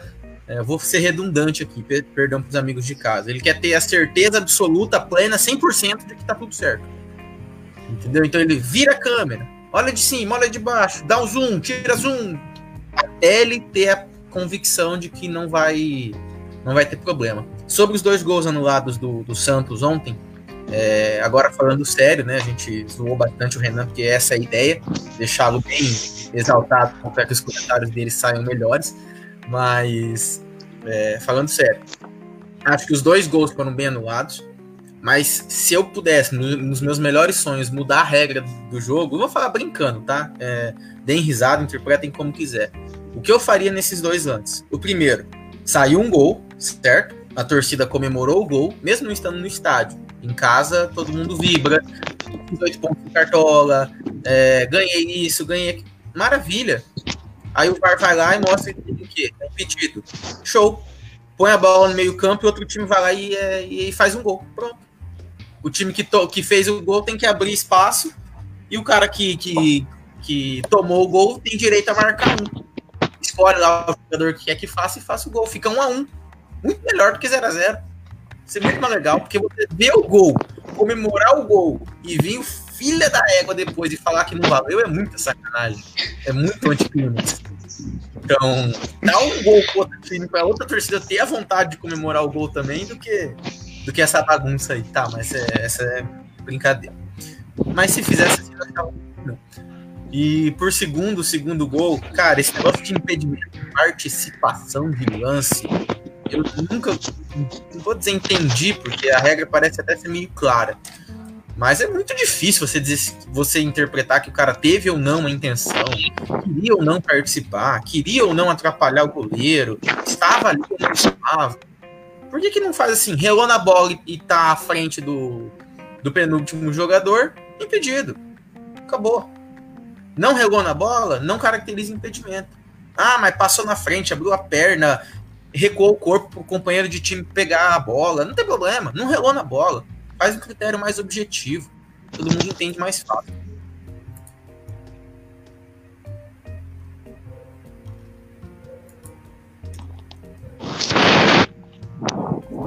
Eu. Crucificar, eu falei muita besteira. Falei muito e falei. É, eu acho Mal. que assim. Desabafou. É, eu acho assim, essa questão de, de ser ou não ser, essa da, da participação contar. É, primeiro, por questão de corta-luz. Corta-luz não é um caso em que o cara toca na bola, mas é um caso em que o cara faz a jogada. Então, é, eu, eu discordo um pouquinho do que você falou por conta disso. Uma a questão do corta-luz. Outra, num lance como aquele, é, o goleiro espera para ver se o cara vai desviar a bola. É o que aconteceu, é uma bola fácil de cortar se o cara não chega. Então eu, eu acho que, essa, que a regra se aplica nesse tipo de situação. Se o, se Não, o cara, concordo, cara não regra existe, é- Nosso amigo, Esse cara é bom, Marcos- hein? valeu pela participação aí, Marquinhos. Para de ser clubista, Tiagão. Tinha que ter anulado o gol sim, sem choro. Tudo bem, era melhor ter vencido, mas Aí, a gente ag- agradece teu comentário aí, tua participação, tá acompanhando a live conosco, viu? Segue, Renan. É, não, é que se, se aquele cara não existe, se aquele cara naquela posição ele não existe, a bola não tem chance de ser desviada, então o goleiro vai nela. Então, assim, eu vejo isso como uma influência direta no lance por conta disso. O goleiro não, Não, sai para onde a bola tá indo pela chance do cara. Se, se quem quiser, tá tira o acabando. impedimento também. Vamos ter 4x3 de novo, O Romário poderia 7x2. feito 2 mil gols na carreira. Teria. Imagina se tivesse impedimento no futsal. Que loucura que seria. Eu não jogava se tivesse impedimento no futsal. Alguém pegou a referência. Mar- o Marcos da live Nosso, aqui também. nosso não. pivô. O nosso pivôzão. Então, assim, é, a gente pensa, pensa em regra, mas a gente pensa, perde a essência do futebol, que é o gol, é o torcedor. É, esse é o momento do futebol. O resto tem que ser para proporcionar o gol. Agora a gente tem regras e regras que cada vez mais travam. Igual aquele negócio de ah, o cara tá com a mão aqui no, no, no corpo, porque bateu no pedaço do pelinho do cotovelo dele. Ah, tem que anular o lance de ataque. Olha Ó, só, olha Nosso só que telespectador gozado. Marcos aí. Ó, espera aí. Guriane. Nosso telespectador Marcos, muito obrigado. O cara tá reconhecendo o trabalho jornalístico aí de quem tá falando. Ô, Marcos, pode deixar que eu vou pagar o que eu devo, tá? Não precisa fazer isso, não. Eu deposito amanhã na tua conta, fica sus. Segue aí, Guriane. Marquinhos é bom, velho. Abraço, Marquinhos. É, olha que gozado. Por que, que inventaram o, o impedimento no futebol? Pra acabar com uma banheira. Agora, o que, que a gente faz? A gente não tem a banheira, mas a gente continua dando chutão e ainda tem o impedimento. Você consegue implementar uma Renan? Bom, pessoal, com essa acho que a gente pode encerrar a live de hoje. É. Pô, ele voltou de É novo. isso aí. É que você falou mesmo, beleza. Valeu, Renan. Concordamos Parabéns, Renan. 100%. Belo comentário. Analisado. Melhor comentário da noite. Até porque Esse foi foi pra encerrar a noite mesmo. Pessoal, é, tá, o papo tá muito bom, tá legal. A gente já falou muita coisa séria, muita porcaria também. Mas a gente já tá com uma hora e 35 de live. É, deve ser a live mais longa da história do Não Vai Dar Jogo. Isso só é possível graças a vocês, tá? Vocês que estão em casa, acompanhando, curtindo. A gente faz isso aqui para diversão, para alegria de vocês. Tiveram, todo mundo teve um dia cansativo, uma segunda-feira braba, mas assim, é, a nossa função é entreter e também levar informação para os lares brasileiros. E como o Renan já falou, quiçá internacionais em breve. Então, depois disso, disso tudo, acho que a gente pode fazer os, os comentários e despedidas. O que, que vocês acham? É isso aí. Vamos lá.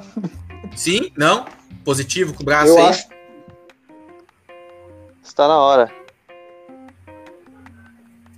Então vamos pela ordem aí de, de baixo para cima. Começando pelo, pelo Felipe. Sua despedida, seu tchau pro pessoal de casa. E se tiver mais algum comentário também, alguma coisa que passou que passou batida, pode falar agora, Felipe. Não, não. A gente tem Você a gente tem 20 minutos para essa parte de considerações finais. Manda ver. Não, você é mais rápido que o VAR. É, Confesso que o próximo jogo é contra o São Paulo, apesar de ele não estar bem, é, eu acho que o São Paulo vai dar um- tomar um vareio. E eu espero aí uns 2, 3 a 0, sinceramente. E o torcedor São Paulino, por favor, não se iluda. por favor, é isso. Até a próxima. Curione, se quiser também ler o comentário do, do nosso internauta mais uma vez e já fazer a sua despedida. Nosso amigo Marquinhos falou: melhor parte do dia é a live do Não Vai Dar Jogo. Aí, ó. Hoje, hoje a gente foi bem, né? Hoje a gente falou 1 hora e 36. O papo tava bom, a gente não queria parar. Essa é a verdade. A gente tava mais chato que os caras do, do linha de passe hoje. Falando, parecia um monte de aristocrata sobre futebol hoje. Teve desabafo, teve discussão filosófica, teve tudo aqui. É, Teve um discussão sobre o futebol brasileiro, sobre a reorganização dos clubes. Só falou faltar dos estaduais. De como os estaduais têm que mudar no calendário brasileiro. Só faltou isso. Mas beleza, valeu galera, até a próxima. Tchau. Adriano.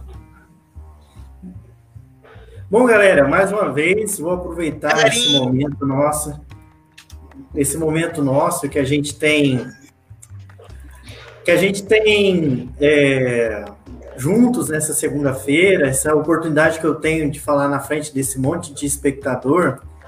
Gente, tá aqui, ó, meu currículo, tô procurando, tô procurando emprego para quem quiser aí contratar um engenheiro com larga experiência, ó, disponibilidade para mudança. Posso sair de Maringá, as lives estão sendo online agora. Tem um monte de informação aqui, ó. Pode, pode acreditar, confiar. Engenheiro eletricista de qualidade. Muito obrigado aí, ouçam o nosso podcast. E é isso aí, forte abraço, galera. Até.